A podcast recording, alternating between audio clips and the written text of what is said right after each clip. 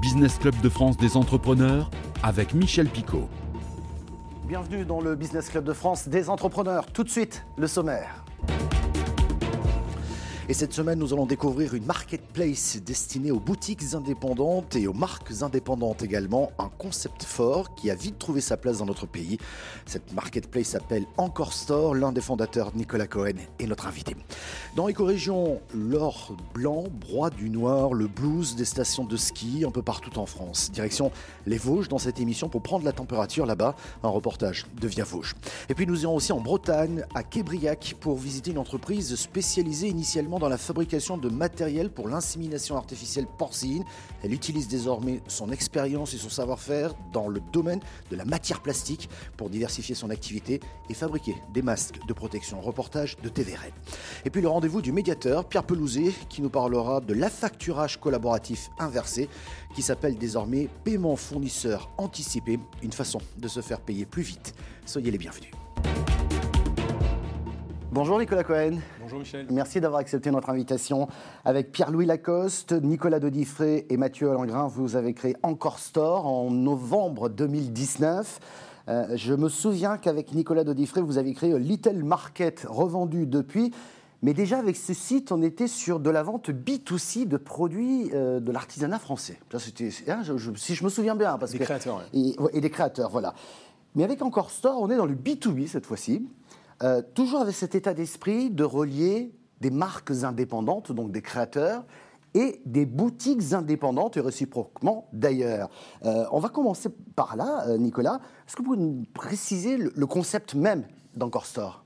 Donc Encore Store, c'est une marketplace sur Internet, donc c'est une plateforme qui met en relation des indépendants, donc des, des, ce qu'on appelle des retailers, donc c'est des boutiques qui peuvent être des épiceries fines, des concept stores, mais on a aussi des pharmacies qui achètent et des, des hôtels, des restaurants, donc vraiment des indépendants. On n'est pas, euh, on travaille pas avec Carrefour, Auchan, on travaille avec euh, la boutique euh, de quartier qui euh, qui vend des, euh, des accessoires pour enfants par exemple, et on les met en relation avec des marques, donc des marques européennes. Euh, qui finalement étaient euh, les marques de, de, Little Market Etsy, mais qui ont atteint le, le, le stade d'après et qui maintenant commencent vraiment à chercher des relais de, de, distribution.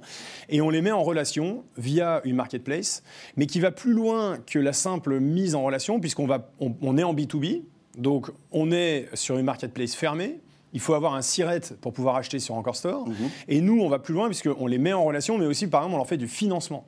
On leur, euh, on leur propose des solutions logistiques. Donc on est vraiment dans une logique B2B où, où on va au-delà même de la simple intermédiation du marketplace. D'accord. Ce qui veut dire qu'un créateur peut venir, il fait quoi? Il s'inscrit sur votre site? Il va s'inscrire sur Encore Store. Il va passer donc c'est une plateforme fermée, donc on va d'abord euh, sélectionner les, vendeurs qui veulent vendre sur Encore Store.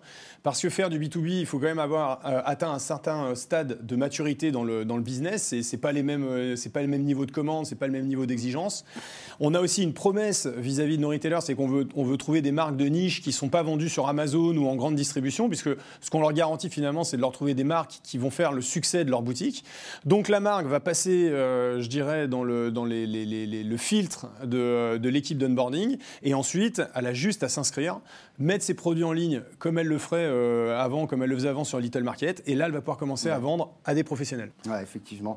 Est-ce qu'on a des chiffres sur le nombre de boutiques euh, physiques indépendantes en France? On sait à peu près on... ce que ça représente? Alors, nous, le, le, le marché qu'on adresse en France, c'est un peu plus de 300 000 euh, revendeurs indépendants. En Europe, on est à plus de 800 000. Ouais. Le marché euh, du wholesale, euh, grosso modo, hein, c'est 750 milliards en Europe. Ouais ces petites boutiques ont dû connaître la crise. J'imagine que ça n'a pas dû être simple pour euh, 2020, puisqu'on les a qualifiés de cette mention que je trouve terrible de non essentiel. Ouais, on a, nous, on l'a vécu de l'intérieur, puisque c'est nos ouais. clients. Euh, donc, on a essayé de faire ce qu'on pouvait pour les aider. Par exemple, on leur, on leur, fait des paiements à 60 jours. Pendant les périodes de, de, de, confinement, on a étendu ces paiements de 60 jours supplémentaires. Mais on l'a vécu de l'intérieur, ils, ils souffrent beaucoup. On va parler de cette levée de fonds euh, je dirais spectaculaire dans une année difficile, mais tout de suite c'est notre rendez-vous éco-région. L'or blanc broie du noir, une situation euh, qui touche toutes les stations de ski en France, les stations qui ont le blues, la saison blanche semble s'annoncer, l'impact est énorme. Via Vosges s'est rendu à Gérardmer, un reportage de Marie-Danielle Rokowitz. Les acteurs de la montagne broient du noir. Les annonces du ministre du Tourisme il y a deux jours sur la réouverture hautement improbable des remontées mécaniques en février ont douché leurs derniers espoirs. Ils n'attendent que la confirmation officielle d'une saison blanche. Pour les stations comme à Gérardmer, c'est le dérapage économique assuré. C'est une catastrophe pour évidemment euh, les stations de ski, mais bien au-delà, parce que c'est tout un pan de l'économie de montagne qui s'effondre aujourd'hui en enlevant euh, complètement le mois de février et le début du mois de mars pour euh, nos remontées mécaniques. Le ski de piste, c'est la locomotive du chiffre d'affaires en février. 70% des recettes l'hiver sont engrangées pendant ces vacances. Les pertes sont déjà estimées à 2 700 000 euros rien que pour le domaine Jérômois. Mais les huit stations vosgiennes vont être durement impactées. Il y a aussi un certain nombre de saisonniers euh, intérimaires qui, eux, euh, n'ont pas signé de contrat et qui se retrouvent aujourd'hui euh, dans un désespoir très, très, très profond. Piste déserte, guichet fermé, le redout assombrit le tableau ici à Gérardmer et dans la boutique de location de ski, on travaille au ralenti. À Québriac, en Ille-et-Vilaine, l'entreprise MPTech, spécialisée à l'origine dans la fabrication de matériel pour l'insémination artificielle porcine, utilise désormais son expérience et son savoir-faire dans le domaine des matières plastiques pour diversifier son activité et fabriquer des masques chirurgicaux. Un reportage de TVRN. Trois mois seulement que cette entreprise située à Québriac commercialise des masques chirurgicaux. Spécialisée initialement dans la fabrication de matériel pour l'insémination artificielle porcine, elle utilise son expérience avec la matière plastique pour diversifier son activité. Alors nous vendons des masques chirurgicaux type 2R. Nous fabriquons aussi des masques catégorie 1, principalement les masques de couleur, qui sont, commercialisés soit euh, sur notre site marchand, ou soit euh, via la, grande distribution. Des masques adultes et enfants disponibles à la fois pour le grand public et les entreprises. Depuis les nouvelles directives du gouvernement déconseillant le masque en tissu fait maison, MPTech est beaucoup plus sollicité. Nous avons euh, pas mal de, de, nouveaux contacts, principalement des, sociétés ou des personnes qui utilisent des masques fabriqués maison et qui veulent euh, avoir des informations concernant la qualité des masques que nous produisons. Une vingtaine de salariés travaillent aujourd'hui autour de 4 unités de production, avec une capacité journalière de 200 000 masques. 17 coloris sont commercialisés. Patrick Poirier en est le responsable qualité. Un masque, en fait, c'est un système avec trois couches de matière, donc euh, deux couches de sponborne extérieur et intérieur du masque, et à l'intérieur, une troisième couche qu'on appelle du meltblown, qui est une couche filtrante. Et donc c'est elle qui assure la filtration des, euh, masques. Un taux de filtration variant de 70 à 98% selon le type de masque. L'entreprise cherche aujourd'hui à fabriquer elle-même ses tissus, matière première du produit. Nicolas Cohen euh, est l'un des fondateurs d'Encore Store. Il est notre invité. Encore Store, qui est une marketplace, j'ai presque envie de dire nouvelle génération finalement, euh, dont l'objectif est de favoriser le business entre les marques et les boutiques indépendantes un peu partout en Europe. Alors l'entreprise a été créée, je le disais tout à l'heure, en fin d'année 2019. Elle a traversé une année difficile, vous l'aviez dit tout à l'heure, en, 2020. Mais déjà, euh, en fin 2009, 2019, pardon, vous levez 6 millions d'euros. Fin 2020, vous levez 25 millions d'euros. Alors là, euh, très belle levée de fonds, bravo hein, à toute l'équipe. Le potentiel, on vient de le voir, euh, est immense. Je regardais, euh, il y a des chiffres. on sait combien il pèse ce marché finalement? Ben, Nous, on l'estime à 750-800 milliards. Ah oui, quand même. Et ça, c'est le retail est beaucoup plus gros, mais ça, c'est vraiment la partie que nous on adresse. Mais ça fait un, beau marché. Ah oui, oui, effectivement, effectivement. Alors, aujourd'hui, cette nouvelle levée de fonds, destinée à quoi? À développer le réseau euh, À développer le nombre de références? Quelle est la feuille de route?